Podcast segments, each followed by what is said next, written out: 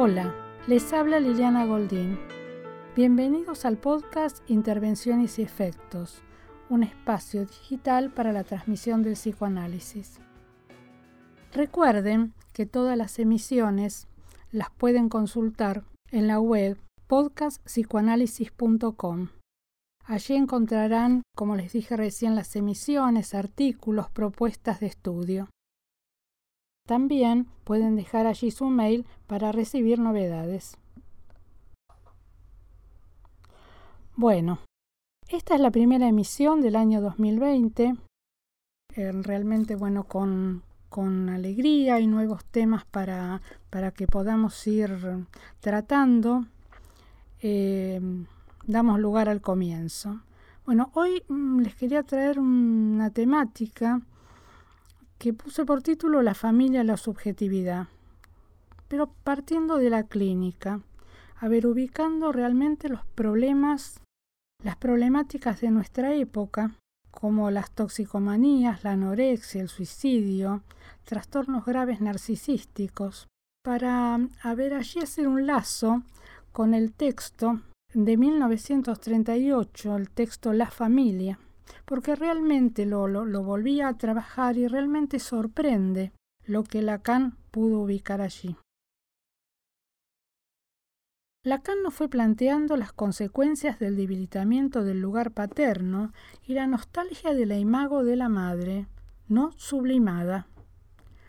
Continúa toda su obra tomando estos puntos bajo un avance de sus formulaciones teóricas, pero ya desde aquí, desde este texto, nos da herramientas para ubicarnos en la clínica de cada caso particular. Desde dónde escuchar estas problemáticas de la época que llegan al consultorio. El cachorro humano para constituirse como sujeto debe pasar por tiempos de rivalidad, amores y odios, celos, envidia, deseos incestuosos y criminales. Estos tiempos libidinales, en el mejor de los destinos, deben sublimarse relativamente, ir sublimándose. La propia constitución del sujeto instala una discordancia con el mundo. El malestar en la cultura y el destino de este malestar es justamente la historia del hombre. La cultura nos atraviesa, sostiene y cada día más una caducidad de la función paterna como operador de la ley y como donador de ideales. Este es el tema crucial de nuestra época. La familia es un orden de sostén, de límite, de atemperamiento de lo pulsional, de ese exceso. El año pasado tomé parte del texto La familia para ubicar en este texto de comienzo de su obra el valor que esta institución tiene en la transmisión de la cultura. Hoy lo vuelvo a tomar, vuelvo a tomar este texto en su totalidad para colocar la degradación de la función del padre. Algo similar hacemos en el espacio de lectura, en el que semana a semana avanzamos en la lectura comentada y compartida de los textos fundamentales del psicoanálisis. Sirve para avanzar de forma sostenida en la lectura, con la posibilidad de hacer consultas y quienes lo deseen dentro de este espacio pueden escribir trabajos que luego publicaremos. Si les interesa la propuesta y quieren saber más, los invito a visitar espacio de lectura donde van a encontrar mucha más información. Continuamos entonces. Dice Lacan que la familia instaura una continuidad psíquica entre las generaciones, cuya causalidad es de orden mental. Poco más adelante en el texto dice los modos de organización de esa autoridad familiar, las leyes de su transmisión, los conceptos de descendencia y de parentesco que comportan, las leyes de la herencia y de la sucesión que se combinan con ellos y por último sus relaciones íntimas con las leyes del matrimonio. Lacan nos plantea en principio que la función materna y el sentimiento de paternidad exceden a lo natural. Así aparece en el texto como función materna y sentimiento de paternidad. ¿No? Exceden a lo natural entonces, la familia biológica, a tal punto que pueden ser reemplazados como en el caso de la adopción. Por lo tanto, los complejos, imagos, sentimientos y creencias serán abordados en relación a la familia. Lacan va a trabajar en este texto el complejo del destete, que es un punto muy importante, tiene que ver con la introducción de los alimentos y se trata de la incorporación. Entonces este complejo que da lugar a los sentimientos más arcaicos y más estables que unen al individuo con la familia, nos va a decir Lacan que se va a integrar a todos los complejos posteriores. Representa la forma primordial de la imago materna, o sea, tiene que ver con el lugar de la madre, y está determinado por factores culturales. ¿Cuándo comienza el destete? El destete comienza con la introducción del alimento, se trata de la incorporación. La incorporación constituye un trauma psíquico, un cambio que tiene sus efectos. Pueden producirse desórdenes en la alimentación como las bulimias, las anorexias. Podemos pensar también la compulsión a incorporar diferentes sustancias como las toxicomanías o también neurosis gástricas, todas en relación con la incorporación. El destete entonces deja su huella permanente y se acompaña con una crisis psíquica, la aceptación o el rechazo del alimento.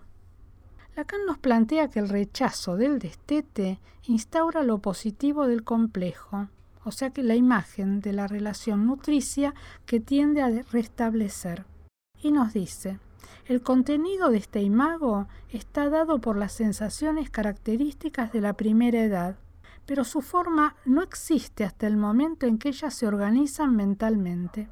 Entonces este es un momento anterior al objeto, un momento primordial, que sirve como modelo de las experiencias psíquicas posteriores y deja su huella.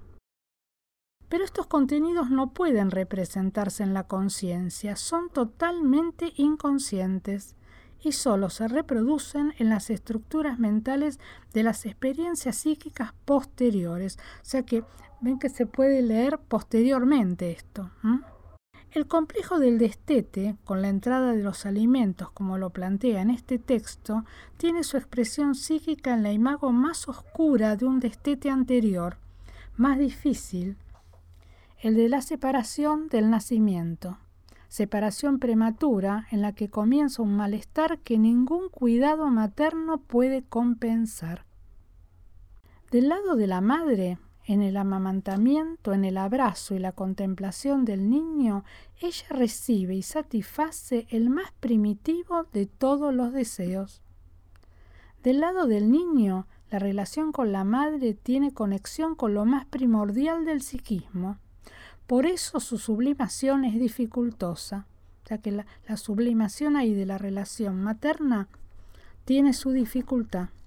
Toca un punto entonces muy fundamental del psiquismo. El psicoanálisis nos muestra que la tendencia a la muerte es vivida por el hombre como el objeto de un apetito, el apetito de muerte podemos pensarlo en los suicidios bajo el modo de huelga de hambre o en los envenenamientos por toxicomanías. Aunque se sublime la imagen del seno materno, continúa teniendo un lugar psíquico importante. Después Lacan nos va a, mm, a introducir en el complejo de intrusión el complejo de, intrusión toca ahí el nacimiento de un hermano, el lugar del usurpador, del otro. Este complejo representa la experiencia para un sujeto en sus tiempos de constitución de enfrentarse a que tiene uno o varios hermanos.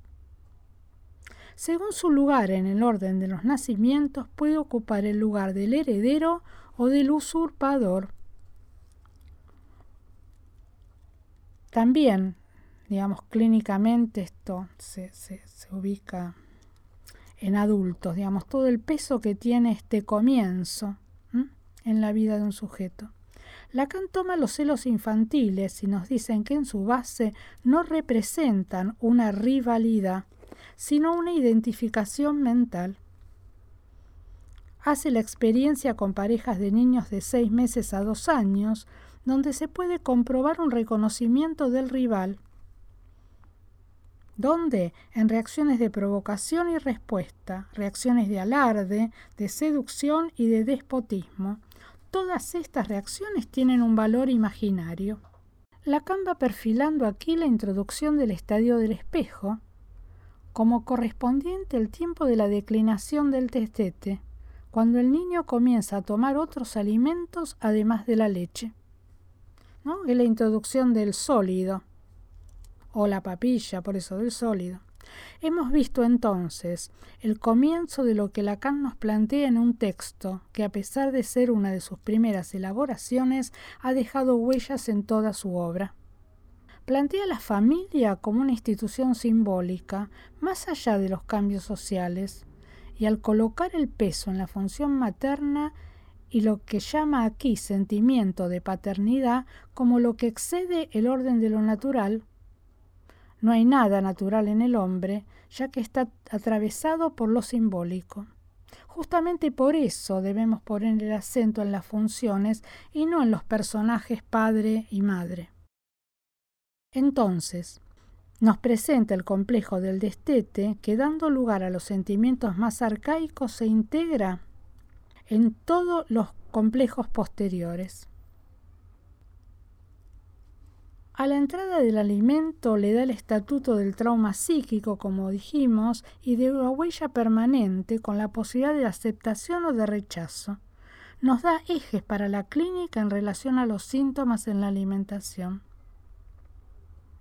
Hemos pasado también por el, por el complejo de intrusión, donde la experiencia subjetiva de la presencia de un hermano, el rival, el compañero, el intruso.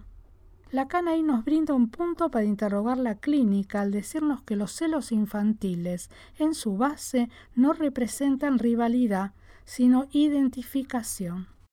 En este texto Lacan no habla de función paterna, sino de complejo paterno va a mencionar la, declinación de la imagen paterna, de la imago paterna, la caída del lugar del padre, la caída de los ideales, como producto de la dialéctica de la familia conyugal.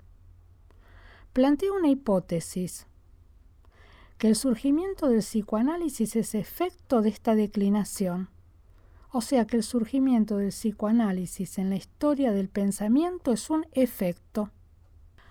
Lacan no paraba de ubicar en los tiempos de este texto la declinación de la imagen paterna en relación al estado desastroso de la sociedad europea y lo sostuvo siempre en su obra. En distintos momentos, con otras formalizaciones, pero siempre sostiene este punto. Y no se trata de restaurar todo proyecto de soberanía del padre, de, ensalzar el lugar del padre, ni de pretender abolir la familia.